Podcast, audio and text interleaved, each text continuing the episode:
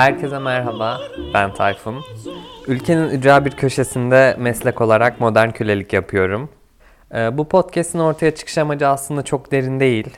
Kısaca bahsedecek olursam şöyle ki, hepimiz bir yerlerde bir şeyler tüketmeyi seviyoruz. Online alışveriş sitelerinden asla çıkmıyoruz. AVM'lerde indirim olunca beyin görmüş zombi gibi oralara koşuyoruz. O AVM'lerden çıkarken elimizde karton bardakta kahvelerimiz asla eksik olmuyor. Kimimiz harcadığımız mesailerde varımızı yoğumuzu ortaya koyuyoruz. Kimimiz ise boş zaman geçirmekten aşırı zevk alıyor. Ben de bu tüketim çılgınlığı içinde eğer bir şeyler üretmezsem kendim kaybedeceğimi düşündüm ve üretime geçtim. Aslında bu podcast'in hikayesi bundan ibaret. Bu podcast'te katılımcılar anonim olacak ve bu yayında her şey konuşulacak. O zaman algılarınız açıksa içimden geldi başlıyor. Keyifli dinlemeler.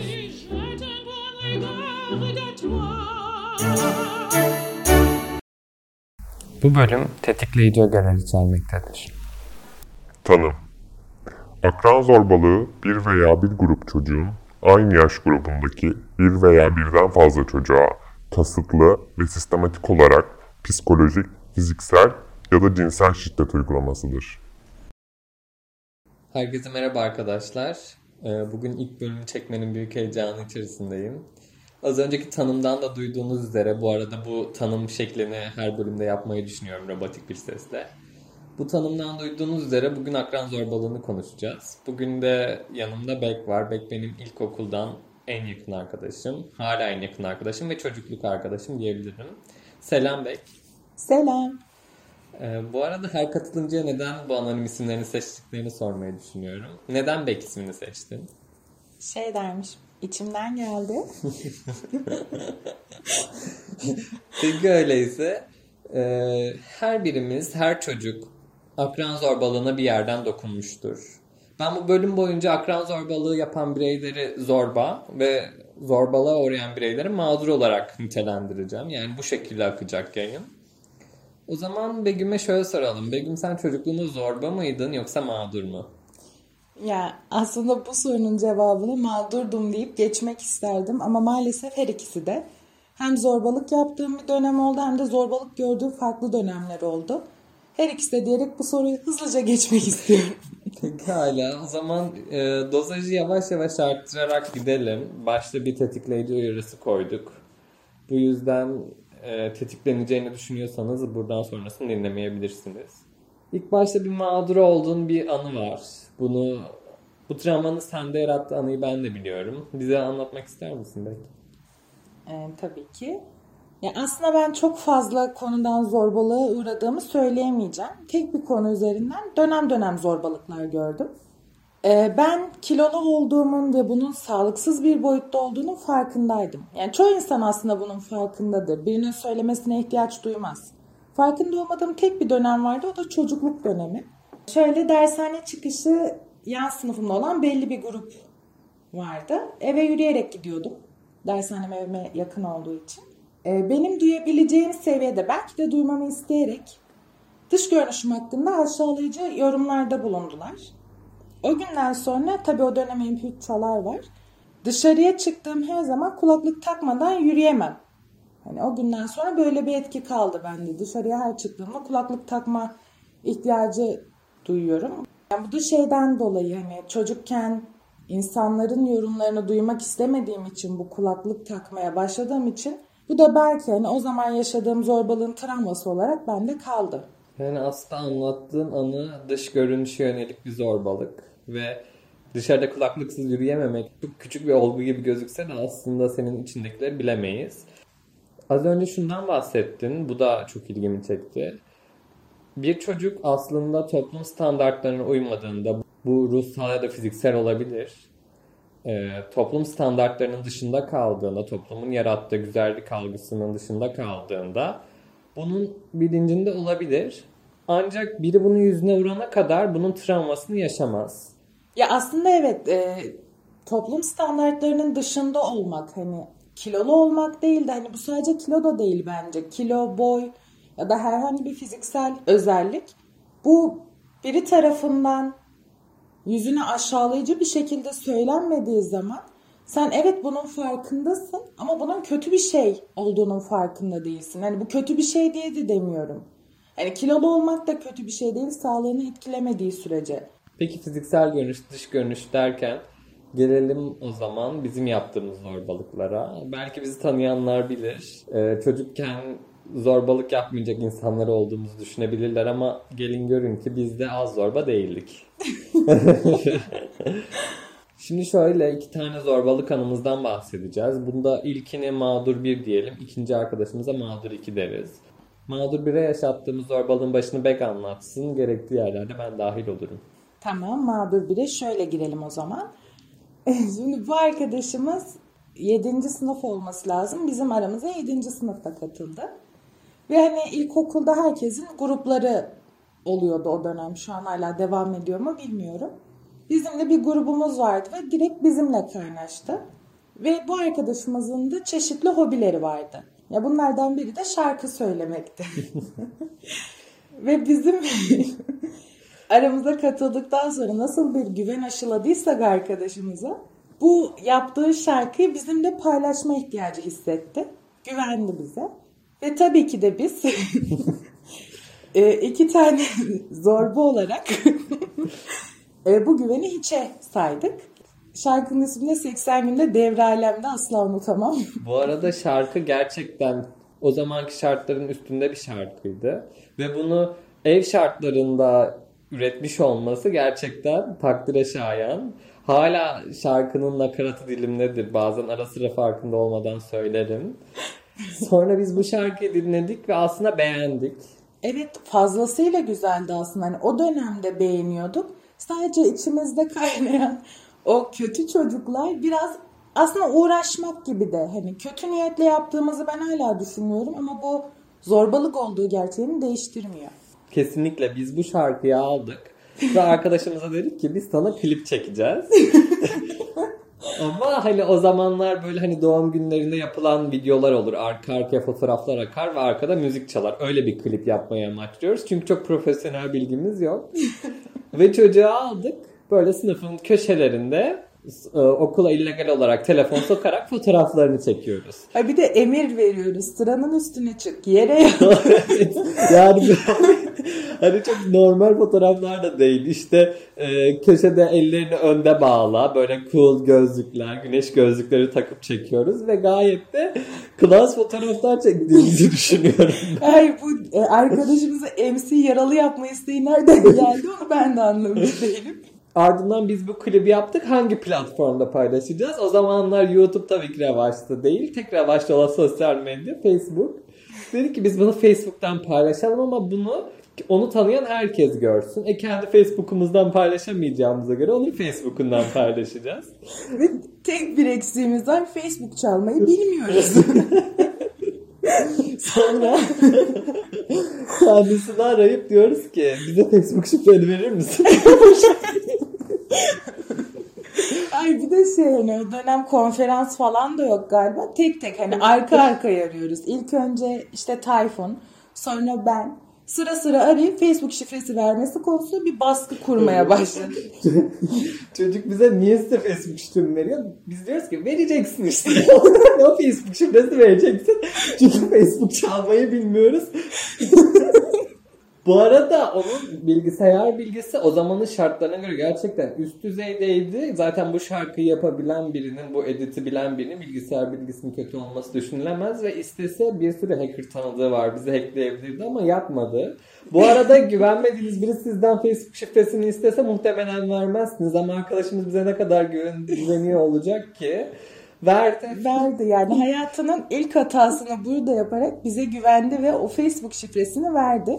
E biz ne yaptık? Tabii ki hemen şifreyi değiştirdik. Çünkü çalmanın amacı bu. Onun girememesi lazım. Şifreyi değiştirdik ve bunu Facebook hesabından paylaştık. Tabii o dönem hani hocalarımız da dahil olmak üzere herkes Facebook'ta ekli.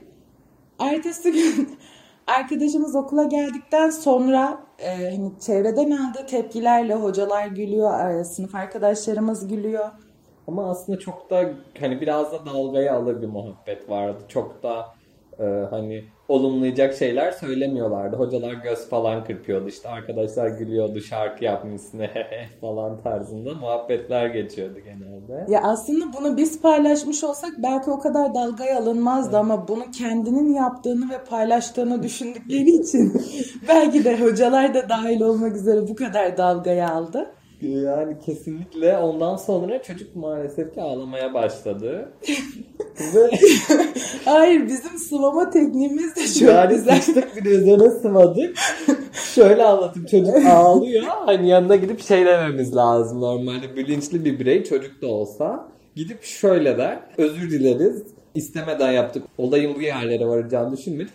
Siliyoruz videoyu siliyoruz dememiz gerekiyordu. Ama biz ne yaptık? Hayır videoyu siliyoruz dememiz zaten bunu dedik ki videoyu seni silebiliriz. Sileriz ya abartma falan yine böyle biraz pislik damarımız vardı o anda. Hani normal bir insanın Facebook şifresini geri vermesi gerekirken biz o kadar sahiplenmişiz ki ileride de lazım olur diye. Facebook şifresini vermeyip bizim sileceğimizi direttik. Bir de şey diyoruz. Niye ağlıyorsun ya? Bence çok güzel bir video. Çok güzel bir klip oldu. Yani pişki pişki bir de üzeri üste çıkmaya çalışıyorduk.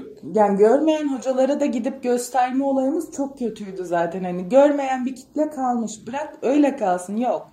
Hani görmeyen hocaları da gidip biz izlettik. Kesinlikle yani kötü bir anıydı. En sonunda ağladı. Bu arada Mağdurbi'yle hala görüşürüz, mesajlaşırız. Bazen e, yüz yüze buluşuruz. Ve ne zaman bu anıyı anlatsak güleriz aslında. Kendi de güler. Ve bu olayın sonunda onun incindiğini, aksini ispatlamaz. Yani kesinlikle bu yaptığımız şeyi hani güzellemiyor. Yaptığınız şey çok yanlış. Bunun biz de farkındayız. Hani gülüyoruz şu an, eğleniyoruz evet. Hani onunla da gülüp eğleniyoruz bu konuda ama keşke o an aslında hocalarımız tarafından da uyarılmış olsaydık. Hani hocalarımız gülmek yerine keşke bizi uyarmış olsaydı. Belki çok daha farklı tepkiler verebilirdik arkadaşımıza. Kesinlikle yani bu durumda pozitif yere çekebilecek bir yorum hiçbir zaman almadık zorbalığın sona ermesi için. Sonlara doğru gelirken biraz daha belki insanların kanı donduracak bir şeyden bahsetmek istiyorum. Burada biz ne zorbaydık ne mağdurduk sadece tanıktık. Tanık olduğumuz için bile bu kadar etkilenmişken öznenin ne kadar etkilendiğini tahmin bile edemiyorum. Şöyle anlatayım. Ee, bizim sınıfta bir birey vardı bu mağdur 2. Mağdur 2 hayatı boyunca bence çok büyük zorbalıklara uğramış bir bireydi. Çünkü sınıftaki herkese karşı bastırılmış bir öfkesi vardı. Tabii bunu o zaman farkında değildik. Sınıfça uğradığı bir zorbalık sonucunda herkese karşı bu kadar içten içe nefret veya öfke beslemesinin sebebinin oradaki bulunan bütün çocuklar olduğunu farkında değildik. Bir gün pencere kenarında bekle duruyorduk. Asla unutmam o anıyı. Ve bu birey ağlayarak yanımıza geldi. Biz de hani insan olduğumuz için niye ağlıyorsun diye gidip sorduk. Ya aslında görüşmediğimiz, çok fazla iletişim kurmadığımız, aslında yerli yerli de kurmaya çalıştığımız ama dediğin gibi herkese karşı bir öfkesi olduğu için o da çocukluğundan beri gördüğü zorbalıklardan kaynaklı olduğunu şu an idrak edebiliyoruz. Bize karşı da bir öfkesi olduğu için sağlıklı bir iletişim kuramıyorduk. Bu yüzden de kendimizi sürekli bir geri planda tutmaya çalışıyorduk o kişiden. Ve sorduk niye ağlıyorsun diye. Burası gerçekten çok travmatik. Bize dedi ki e, ba- bana top mağdur 2, top mağdur 2 diyorlardı dedi. Ben de lavaboya topladım herkesi, bütün erkekleri topladım dedi. Pantolonumu indirdim ve onları genitalyamı gösterdim dedi. Tabii o zaman buna genitalya demiyordu, daha farklı bir tabir kullanmıştı. Yani kendini ispat edebilmek için bir çocuğun bu raddeye getirilmesi bana çok travmatik geldi. İlk başta düşünüldüğünde belki çok basit bir olay gibi kalabilir. Ancak orada bulunan o özne ve etrafındaki diğer bireyler, diğer çocuklar e, bu travmadan nasıl etkilendiğini asla bilemeyiz. Bir çocuğun savunma mekanizması olarak böyle bir eylemde bulunması bile aslında apaçık bir yardım çığlığı. Bu arada her bireyin kendini ifade etme biçimi farklıdır. Hele hele çocuklarınki çok farklıdır. Ve buna yönelik bir çocuğa, erişkin ya da herhangi bir çocuğa etiketleme yapmak üçüncü şahıslara düşmez. Bu konuda dinleyenlerle de hemfikir olduğumu düşünüyorum. Şunu da söylemek istiyorum. Aslında akran zorbalıklarının engellenmesindeki primer görev eğitimcilere ve bakım verenlere düşüyor. Burada bakım veren anne, baba, bakıcı ya da sosyal hizmetler görevlisi olabilir. Mesela bu olayı yaşadığımızda ben hiçbir eğitimcinin, hiçbir öğretmenin kalkıp da bu olayı engellemek için bir girişimde bulunduğunu görmedim, şahit olmadım. Özellikle eğitimciler tanık olduğu akran zorbalıklarına müdahale etmeli. Tabii ki bakım verenler de dahil. Ee, maalesef ki yapılan zorbalıklara gülerek negatif açıdan e, aşağı çeken eğitimcilerin sayısı çok fazla.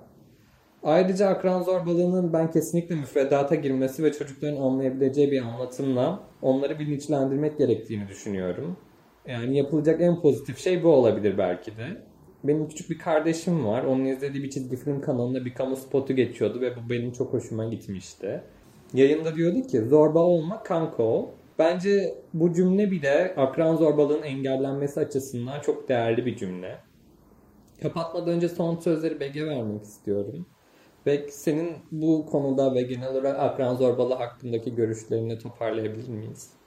Ee, şöyle ben mağdur bir arkadaşımıza değinmek istiyorum. Mağdur bir arkadaşımıza yaptığımız şey evet şu an gülüyoruz dedik. O da gülüyor dedik ama onda nasıl bir travma yarattığını hala bilmiyoruz. Gülüyor olması onda bir travma yaratmadığı anlamına gelmiyor.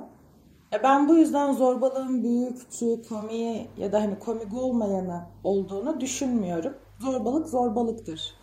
E hepsinin bıraktığı bir etki vardır diye düşünüyorum.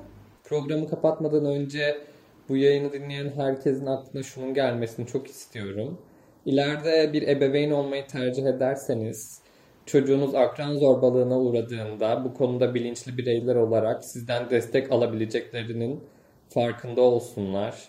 Ve lütfen çocuklarınız zorba bireyler olursa bunları o konuda uyarmayı, bunun ne kadar yanlış, yaralayıcı ve e, zorbalık gören kişiler üzerinde çok büyük travmalar yaratabileceği konusunda onları bilgilendirin.